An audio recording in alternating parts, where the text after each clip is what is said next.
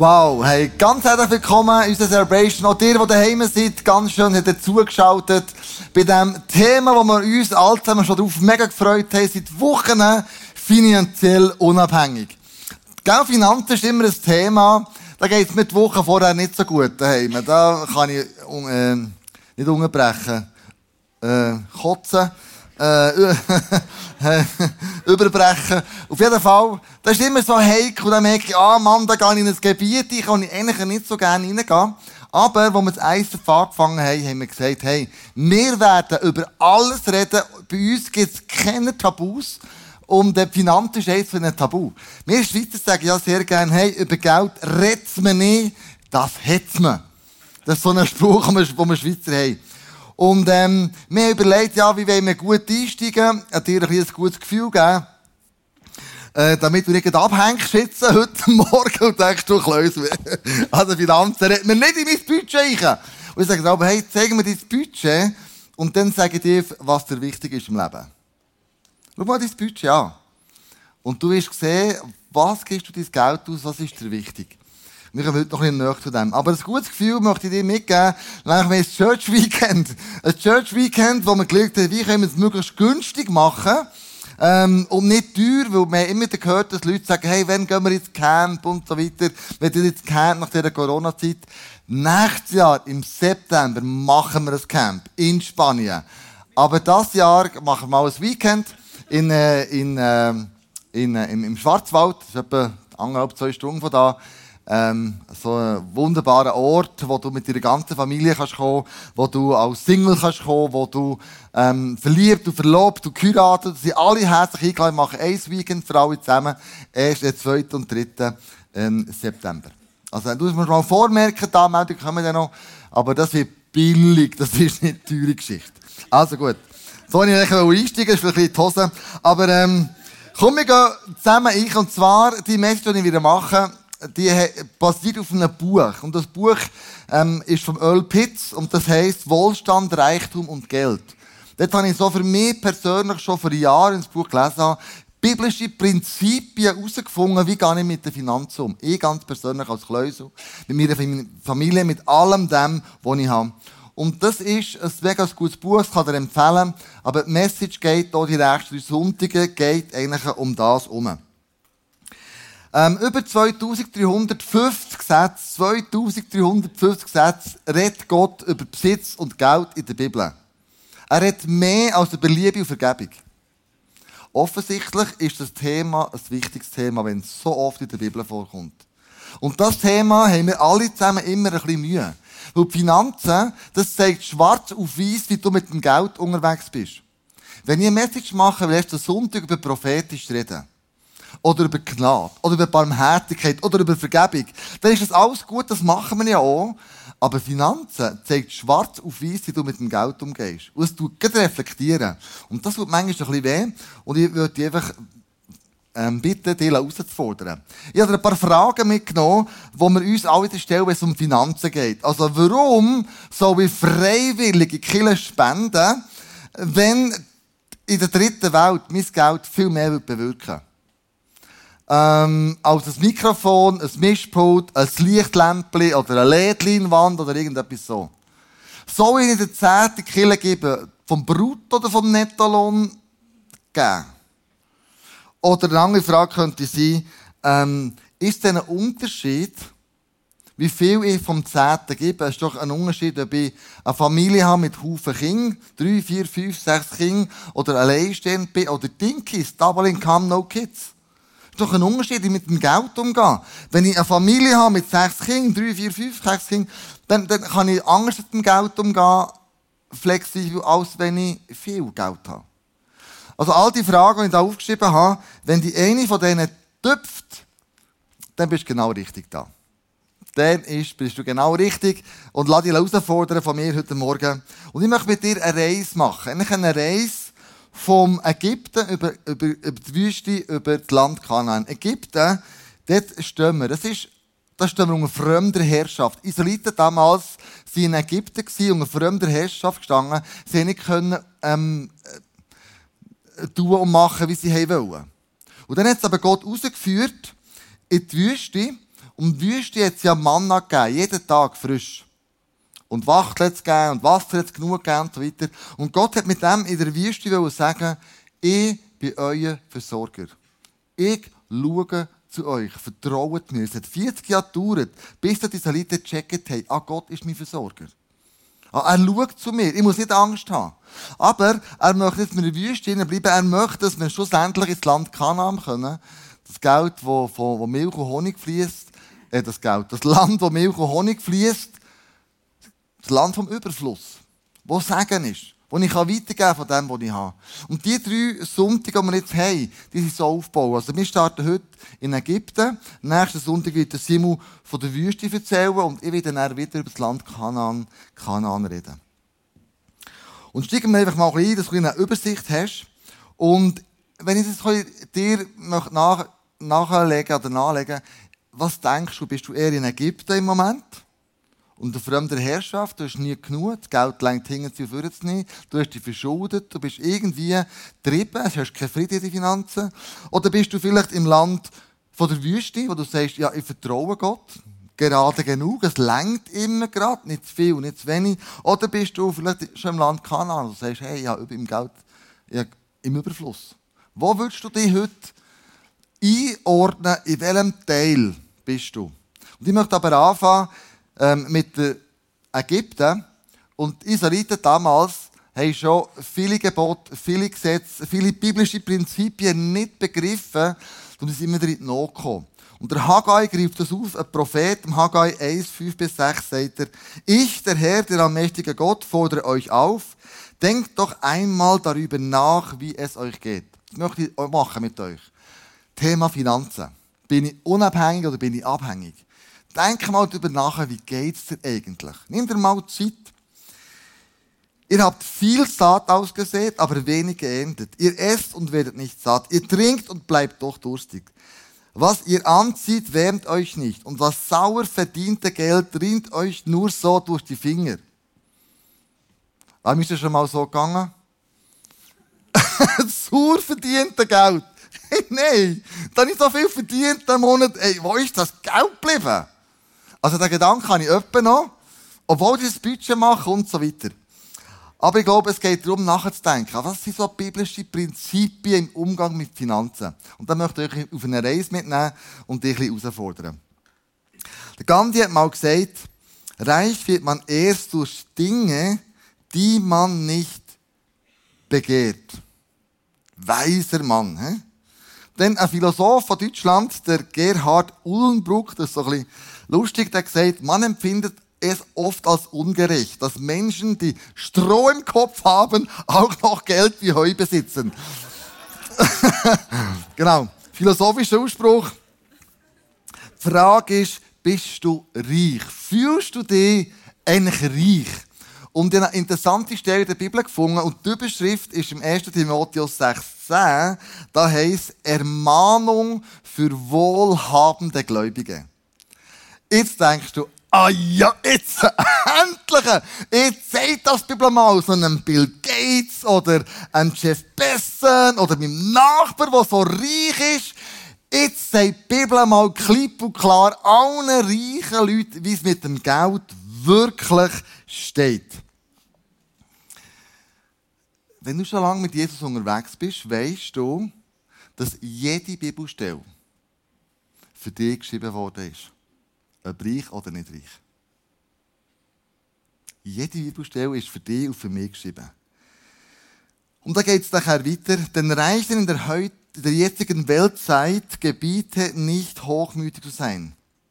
Auch nicht ihre Hoffnung auf die Unbeständigkeit des Reichtums zu setzen, sondern auf den lebendigen Gott, der uns alles Reich zum Genuss darreicht. Also mir ich mega viel auf ein Reichtum und denken, wenn ich mehr habe, wenn ich nur ein bisschen mehr hätte, würde es mir besser gehen. Und dann haben wir so den Eindruck, ja, ich bin einfach nicht, nicht reich, oder ich komme immer zu wenig über. Mir hat Gott irgendwie vergessen. Wenn es um Reichtum geht, um viel geht, zähle ich mich nicht zu den Reichen, zu den Armen. Es gibt eine interessante ähm, Webseite, die heißt How Rich I Am. How rich, also wie reich bin ich. Und auf dieser Webseite, und da ein bisschen spicken, ich es euch erzählen, habe ich gegoogelt und gedacht, okay, komm wir mal unseren Reichtum ein bisschen definieren. Die Webseite rechnet aus, im, um, im Bezug, im Vergleich zur Weltbevölkerung, wie viel Geld habe ich. Also wenn ich zum Beispiel ein Lehrling bin und ich verdiene 12'000 Franken im Jahr, so, dann gehöre ich zu den 20,4 reichsten Leuten auf der Welt. Also du verdienst schon mehr als, noch ein bisschen Licht, gell? So. Du verdienst schon ein mehr als äh, 80% auf dieser Welt. Jetzt gehen wir mal noch ein bisschen weiter. Wenn du, ähm, also sagen wir mal 4'500 im Monat verdienst, ungefähr 55'000 im Jahr. Jetzt Geld, eigentlich brutto, gell? Dann musst du wissen, gehörst du zu den 1,8 reichsten Leuten auf der Welt. Krass. Also 92, 98 Prozent von der Welt haben weniger als du. Wenn du jetzt äh, sagst, okay, komm, ähm, ich verdiene noch ein bisschen mehr, irgendwie zwischen 65 bis 78.000, haben wir damals das Mittelmaß mit 75.000. Du verdienst 75.000 im Jahr, dann gehörst du zu den 1% reichsten Leute auf der Welt.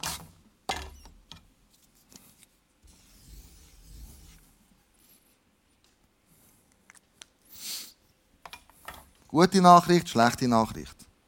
Gute Nachricht, ja, du bist reich. Das ist eine gute Nachricht.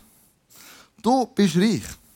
Und wenn ich reich bin, was soll ich denn machen? Wir lesen weiter 1. Timotheus 6, 18. Sie sollen Gutes tun, reich werden an guten Werken, freigebig sein, bereit mit anderen zu teilen, damit sie das ewige Leben ergreifen und so für sich selbst eine gute Grundlage für die Zukunft sammeln. Die gute Nachricht ist, du bist reich. Fühlst du dich reich? Manchmal stehe ich vor einem Kleiderschaft und denke, heute habe ich nichts anzulegen. Aber mein Schaft ist voll besungen voll mit Kleidern. Kennst du das? Mega viele Kleider sind drinnen. Aber ich habe nichts zum Anlegen. Ich tue den Kühlschrank auf. Mann, ist nichts Feines drinnen. Er ist von unten bis oben gefüllt. Joghurt, Früchte, Salat, Gurken, Milch, alles, was ich brauche, Spätzle, was ich gestern Abend gemacht habe. Er ist voll. Ich habe noch nie in meinem Leben einen leeren Kühlschrank vor mir gehabt. Hast du schon mal einen leeren Kühlschrank gehabt vor dir?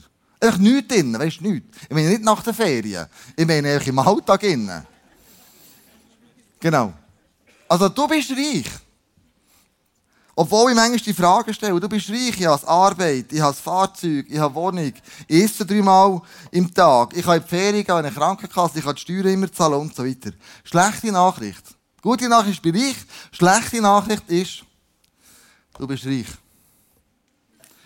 Wenn die Bibel von den Reichen redet, redet er von dir. Lukas 18, 24 bis 25. Wie schwer es doch für Menschen, die viel besitzen, ist, in das Reich Gottes zu kommen. Eher geht ein Kamel durch ein Nadelöhr, als dass ein Reicher ins Reich Gottes kommt. Die Bibelstelle redet von dir und von mir. Jetzt ganz still. Vielleicht du daheim noch. ich so, Scheibe, Mann. Das ich jetzt nicht erwartet. Es redet nicht vom Bill Gates, es redet nicht vom Ikea-Besitzer, es redet nicht vom Rockefeller, vom Federer, vom Federer, vom Cristiano Ronaldo. Es redet von dir. Die Bibelstelle redet von uns. Wir gehören irgendwo da, da bewegen wir uns. Wir gehören zu den reichsten Leuten dieser Welt. Und ich weiss, ähm, ist mir schon bewusst, dass du denkst, ja, aber Klausel, wenn ich ganz ehrlich bin, ich habe so viele Auslagen. Steuern, Krankenkasse, Wohnungsmiete, all das Zeug, das ich muss zahlen muss. Also am Schluss, am Monat, bleibt nicht so viel übrig. Das ist mir völlig bewusst. Da geht es wirklich einfach darum, hey, eine andere Sicht zu bekommen, wie sieht es eigentlich gesamt also auf unserer Weltkugel auf, wo, wo bin ich da? Und gell, nichts gegen Leute, die viel verdienen. Haben in der Bibel ganz viele Leute, die mega reich waren, die Gott gesegnet hat. Abraham, Hiob, David, Salomo. Reich ist nichts Schlechtes, by the way. Aber es geht immer darum, wie gehe ich mit dem Reichtum um? Und wo ist mein Herz in dem Innen? Prediger 9, äh 5, 19 steht, wenn Gott einen Menschen reich und wohlhabend werden lässt und ihm auch noch Freude dabei schenkt, dann kann der Mensch es dankbar annehmen. Dankbarkeit ist die Enthaltung. Und die Früchte seiner Arbeit genießen. Aber, jetzt kommt das grosse Aber. Jetzt gibt es einen geistlichen Kampf in dem, dem ganzen Reichsein innen. Dem ganzen Wohlhaber innen, dem ganzen Wohlstand innen. Und in Lukas 16, 13 sagt Jesus folgendes. Kein Knecht kann sich zwei Herren, kann, äh, kein Knecht kann nicht zwei Herren dienen. Entweder er wird den einen hassen oder den anderen lieben, oder er wird den einen anhängen und den anderen verachten. Ihr könnt nicht Gott und dem Mammon dienen. Jetzt kommt da Jesus mit einer anderen Dynamik rein, mit einer anderen geistlichen Autorität, mit dem Mammon. Wer ist denn das? Der Mammon, hebräisch geschrieben, ist eigentlich eine Vergöttlichung vom Wohlstand. Eine Vergöttlichung. Das heisst, er will anstelle von Gott treten. Oder ähm, Babylon, babylonisch kann man sagen, Gott des Reichtums. Also es ist wirklich darum gegangen, Babylonier damals, der Turmbau zu Babel, kennst du vielleicht noch aus der Bibel, den grossen Turmbau, er gesagt, wir können es ohne Gottes Hilfe. Wir sind selber fähig. Für was brauchen wir überhaupt noch Gott? Wir wollen schlussendlich sein wie Gott. Also, der Geist vom Mammon ist eine spirituelle ähm, Geschichte, wo, wo wir erleben in unserer Welt. Ich sage dir nachher, warum denn. Es gibt zwei Mächte, die einen Anspruch haben auf dein Leben. Gott oder der Geist vom Mammon. Der Geist vom Mammon steht um der Herrschaft vom Teufel. Also es gibt immer einen Feind. Unter welcher Herrschaft stehe ich jetzt? Und wenn ich in Ägypten bin, wir alle stehen unter dem Geist vom Mammon. Wir sind da drin geboren worden. In das weltliche Wirtschaftssystem. Wir sind da drinnen.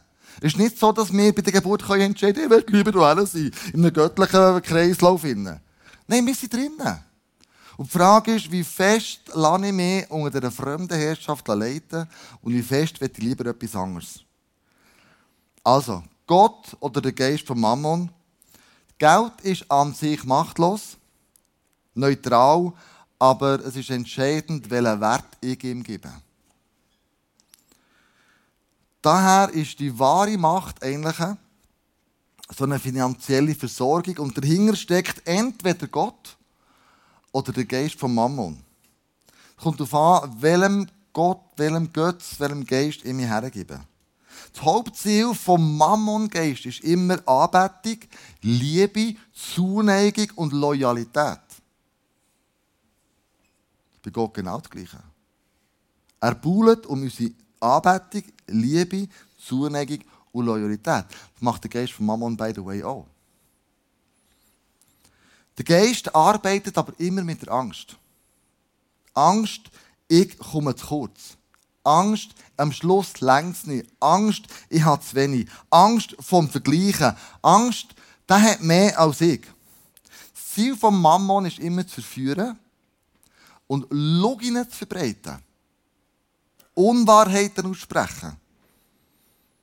Und wenn ich das glaube, dann kommen wir nachher darauf, was das ist dann stehe ich unter fremder Herrschaft. Dann stehe ich unter dem Geist von Mammon, bin in Ägypten, fremdgesteuert, kann nicht mehr selber entscheiden. Das Geld macht mit mir, was es will, nicht ich mache mit dem Geld, was ich will. Sondern, oder ich bin auf dieser Seite und ich sage, ich stehe unter Gottes Geist.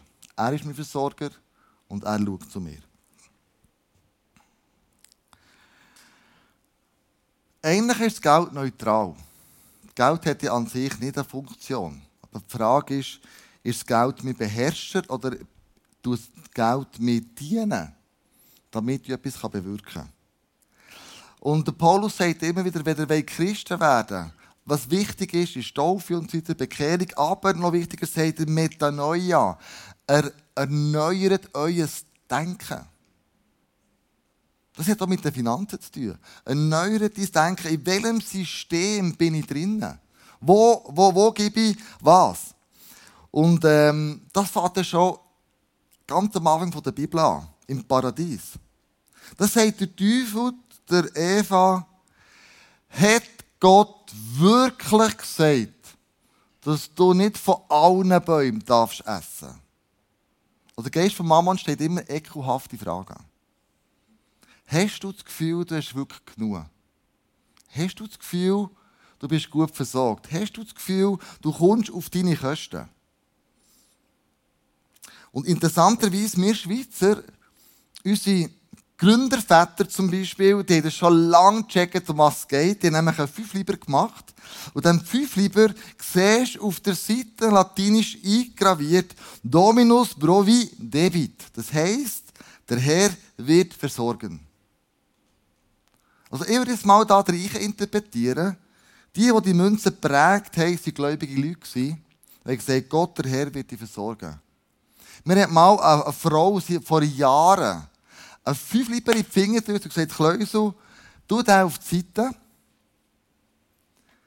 Da soll dich immer daran erinnern, der Herr wird dich versorgen. Das war eine Frau, die Millionen hatte. Und ich habe gedacht, du kannst schon schnurren, du. Du kannst das schon sagen, du kennst mein Budget nicht. Und trotzdem erinnert es mich wieder immer wieder daran, den Flüber habe ich leider nicht mehr, da, äh, ich, ich weiß nicht warum, da habe ich irgendwie ausgegeben, blöderweise. Vielleicht hat der King mal gestohlen, aus der Geschlecke gekauft, ich weiß es nicht mehr. Auf jeden Fall, ich habe ihn nicht mehr. Es reut mich ein aber es spielt keine Rolle, es geht um Symbolik. Der Herr wird versorgen, der Herr wird versorgen. Und wer sagt denn, wenn genug genug ist? Der Mammon, der Mammon will mir immer das Gefühl geben, es ist nicht genug. Es längt nicht. Wir kommen auf den Zehnten ganz am Schluss zu reden. Aber ich will dir noch eins sagen. Wenn wir über den Zehnten reden, ich gebe den Zehnteil von meinem Lohn in die Kirche dann hat es zu mit einer geistlichen Autorität, unter welcher Herrschaft ich stehen Und dem, dass ich das sage, gebe einen Teil Gott zurück in die Kirche, sage ich ganz bewusst, ich stehe unter deiner Herrschaft. Du bist mein Versorger. Wenn ich ein Interview höre, in zwei Wochen von Leuten, die das erlebt haben, ganz krass, was da passiert ist. Der Spirit vom Mammon, es gibt wie eben zwei Systeme. Es gibt das weltliche System und es gibt biblische Prinzipien. Und vorhin habe ich gesagt, im weltlichen System, da sind wir drin, ne? ich glaube, das ist auf dieser Seite, gell? das weltliche System hier. Genau. Das ist kaufen und verkaufen. Das ist Lebensstandard erhöhen. Das ist Geld regiert die Welt. Das ist so ganz, ganz grob Geld zusammengefasst. Es versucht, möglichst plakativ zu bringen. Die biblischen Prinzipien sagen etwas anderes. Es ist das Prinzip vom Gehen und das Prinzip vom Nehmen. Es ist das Prinzip vom Gebensstandard erhöhen. Ich gebe, wo ich so gesegnet bin. Und ich reagiere über das Geld und nicht das Geld über mich. Der Unterschied von beiden Systemen ist, ja, besseres Leben auf dem weltlichen System, mehr Wohlstand, mehr Sicherheit, mehr Glück. Aber ein besseres Leben gegenüber dem biblischen Prinzip ist, ich könnte mehr geben. Mehr Wohlstand heisst, ich könnte Sagen weitergeben. Mehr Sicherheit heisst, nicht mehr Sicherheit, mehr Zufriedenheit. Mehr Glück auf der weltlichen Seite, sagt die Bibel, mehr Gottvertrauen. Und jetzt kommt ein paar Bibelstellen, da musst du dich ein bisschen fest äh, an deinem, an deinem Stuhl. Da liegt die Bibel mega klar. Nämlich 1. Timotheus 6,10. Ich habe zwei Bibelstellen rausgenommen. Zuerst Hoffnung für alle und dann Luther. Dann können wir vergleichen miteinander. Hoffnung für alle steht, denn alles Böse wächst aus der Habgier. Schon so mancher ist ihr verfallen und dadurch seinen Glauben verloren. Wie viel Not und Leid hätte er sich ersparen können. Der Luther hat das so übersetzt, für mich noch treffender. Denn Geldgier ist eine Wurzel allen, alles Übels. Danach hat einige gelüstet und sind vom Glauben abgeirrt und machen sich selbst viel Schmerzen. Oder Prediger 5,9 Wer am Geld hängt, wird davon nie genug kriegen. Und wer den Wohlstand liebt, wird immer von der Gier nach noch mehr getrieben werden. Auch das alles ist sinnlos. Wir kommen in eine Phase, wenn wir äh, Christen werden, so in eine, Kinderphase, ganz am Anfang. Das ist wie ein Kind. Das ist vielleicht einjährig und du gibst ihm ein Bobbycar zu Weihnachten. Und er spielt mit dem Bobbycar und du kommst rein und plötzlich sagt das Kind, meins, meins, meins. Und dann sagst du, hey, nein. ich habe dir einen Bobbycar geschenkt, damit du mit anderen kannst teilen. Meins, nein, das ist meins. Und dann denkst du, hey, nein, also hoffentlich lernt mein Kind noch teilen. Und bleibt jetzt so ein, ich sage es jetzt ganz bewusst, ein egoistisches Arschloch. Weil dann wird keine Freunde haben mit 21. Ja, hoffentlich lernt es teilen. Dann sagst hey, komm, bitte. Lehr teilen, gib's weiter. Meins! Meins! Kennst du das wahrscheinlich, oder? Weißt du, was passiert? Wenn wir älter werden, mit 21, es um einen Lohn geht, sagen wir, meins! Er kommt doch nicht teilen. Ich wollte jetzt sagen, nein, meins! Das habe ich selber verdient. Meins! Wir sind im gleichen Setting wieder. Eigentlich. Stimmt das, stimmt's nicht? Und dann denken, nein, das ist doch alles mehr, das habe ich verdient, das soll ich da irgendwie weitergeben. Beim Nachbarn, der Kille, irgendwo in einer Stiftung oder WWF oder einer Partei oder keine Ahnung wem. Meins! Und Jesus sagt, hey, Lanis, du willst schon äh, ein Ebenbild werden von mir, oder? Bitte, fang an teilen. Meins! Da gibt es die ganz Schlauen die denken, wenn ich das teile, hat mein Papi mega Freude. Dann gibt er für das zweite Bobbycar. Da sind wir neben dem Wohlstandsevangelium angelangt, das sehen wir ja nicht. Also, es geht doch darum, dass wir lernen, als Christen immer wieder zu überlegen, hey, was ist der richtige Weg? Wie kann ich das Ebenbild von Jesus mehr werden? Wie kann ich lernen zu teilen? Ich kann die biblischen Prinzipien in meinem Leben anwenden, damit der tiefe Frieden reinkommt. Es ist sehr schwierig, wenn man reich ist, von Gott abhängig zu werden. Ich habe ja alles, für was brauche ich Gott? Es ist sehr schwierig, weil es uns vom Wesentlichen ablenkt. Der ganze Reichtum, alles, was wir haben. Alles gehört mir. Wenn ich Leute begleite, die am Sterben sind, weißt du, was ihnen am wichtigsten ist am Schluss für ihr Leben? Paar Stunden, die sie im Leben haben. Nicht, habe ich, wie geht es beim Auto in der Garage? Sind meine Aktienkurse gestiegen? Sie fragen nach Familie. Sie fragen nach Freunden. Sie fragen nach Beziehungen. Der Reichtum nimmt, nimmt uns das manchmal. Oder der Geist vom Mammon nimmt uns das weg und sagt, hey, wesentlich ist nicht der Reichtum, wesentlich ist nicht all das Geld. Klar, du es genießen, wenn du es hast, das haben wir einmal schon thematisiert. Aber setzt auf das, was wirklich wesentlich ist. Wesentlich sind Beziehungen, wesentlich sind Freunde, wesentlich sind Menschen. Ich bin an einem Bauernhof aufgewachsen. Ich war 16, ich bin 16 Kind. Wir sind als Familie nie in Ferien. Das habe ich nicht gekannt. Wir waren nie mehr. Wir waren nie eine Woche irgendwo. Aber was wir gemacht haben, zweimal im Jahr, ist als ganze Familie ein Ausflug am Sonntag. Wir haben morgen geholfen, den Stall fertig machen, Kühe melken, damit wir ändern können gehen. Und am Abend haben wir dann so geschaut, dass der Nachbar den Stall gemacht hat. Und diese Ausflüge, die waren Weltklasse. Wir sind laufen, wandern, wir haben gebrätelt, wir haben Servala gemacht, irgendwo. Das war für mich was der Himmel auf Erde mit meinen Eltern, meinen Geschwistern. Und ich glaube, der Grund ist, wir sind als Familie Burkhalter immer noch Freunde geblieben. Weil wir auf das Wesentliche uns fokussiert. Nicht auf wer hat wie viel Geld, wer hat wie viel verdient, wem gehört der Bauernhof. All das Zeug hat uns nicht interessiert. Uns hat das Wesentliche interessiert. Freunde, Beziehungen und Familie. Aber wer reich ist, so wie du und ich, wir haben natürlich auch eine grosse Verantwortung bekommen. Wie gehe ich mit dem gut um? Und ich hoffe, ich euch heute ein bisschen aufzeigen dass das Land Ägypten, wo wir drinnen stehen, umworben ist von zwei Mächten. Gott, der dein Herz möchte, der Geist Mammon, der dein Herz, deine Zuneigung, dein Lobpreis, deine Anerkennung möchte. Und ich hoffe, dass ihr auch einen Denkanstoß geben heute Morgen an euch daheim. Das heißt, hey, unter welcher Herrschaft stehe ich eigentlich und was müsste ich verändern, damit ich von Ägypten in die Wüste bis nachher ins Land Kanan überkommen. Das möchte ich euch mitgeben, in dieser Woche über das nachzudenken. Ich bin gespannt, auf welche Lösungen die werden kommen. Lasst uns aufstehen miteinander. Lasst uns Gott danken, was alles wir haben. Lasst uns ihm dankbar sein.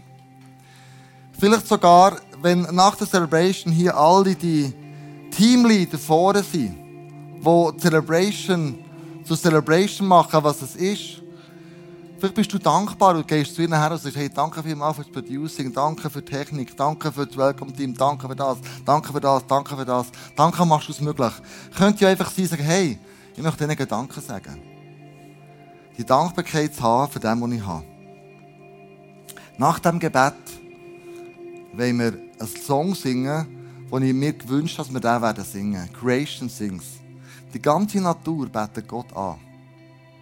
Wenn ich durch die Natur durchlaufe, ich sehe jetzt im Frühling Bäume, die wachsen, Blümchen, die kommen, das alles, was blüht, denke ich, das ist krass, ey. Das war in der Winterstarre und jetzt, jetzt, jetzt kommt der Moment, wo sie Gott loben und preisen. Jetzt ist der Moment, wo sie Gott Danke sagen für alles, was sie haben. Für Wasser, für Nahrung, für einen guten Standort und so weiter. Und ich wünsche mir, dass wir genau das Gleiche machen in dem nächsten Gebet. Wir Gott Danke sagen für alles, was wir haben. Danke sagen für unsere Familie, für unsere Freunde, für unseren Job, unsere Ferien, unser Bankkonto, was auch immer. Wir einfach anfangen loben und preisen, wie das die Natur eben macht. Also komm, lass uns zusammen beten. Gott, ich danke dir, dass du mir versorgen bist. Nicht das Geld ist mir versorgen. So schnell ändert das. Ich danke dir, dass du mir Weisheit gibst, wie ich mit dem, was du mir anvertraut hast, richtig umgehe und verwalte. Und ich spreche aus, ich vertraue dir. Auch wenn ich noch nicht alles verstehe, weil ich manchmal hadere mit so Gedanken, komme ich zu kurz, habe ich genug, was auch immer. Es ist normal, Jesus. Und ich komme mit dem zu dir. Ich weiss, es ist bei dir am richtigen Ort. Aber ich weiss, dass du mit all mir versorgen, was ich brauche. Vielleicht anders, als ich mir das vorstelle. Aber ich weiss, du bist ein guter, ein grosszügiger, ein gewaltiger Gott. Und heute Morgen, Jesus, mache ich schon einen Change mit an. Ich stelle mich unter deine Herrschaft. Und entziehe mich aus dem Ägypten raus. Und sage, ich will nicht mehr Sklave sein. Oder eine Sklavin von irgendwelchen Überlegungen und Finanzressourcen. Sondern ich möchte, ich möchte dich einladen. Übernimm du die Herrschaft von meinen Finanzen. Zeig du mir, wie ich eine gute Verwalterin und ein guter Verwalter kann sein. Zeig du mir, wie ich im Kleinen schon treu sein kann, damit du mir Größeres wirst anbefehlen. Ich change heute Morgen das, Jesus. In meinem Herz, meine Gedanken. Vielleicht weiß ich nicht genau, was das alles bedeutet. Aber ich will unter deiner Herrschaft stehen. Und nicht unter einem Mammon. Ich lobe und preise dir für alles, was du mir schon gegeben hast. Ich lobe und preise dir, Jesus, wie die Natur das macht. Und ich merke, wow, hey, ich bin so beschenkt mit allem, was ich habe. Es ist so gewaltig, Jesus. Und ich will dir einfach Lieder singen. Ich will dir loben und preisen und meiner Liebe, meiner Verbundenheit, meiner Loyalität dir gegenüber jetzt Ausdruck geben. Dem nächsten Song. Amen.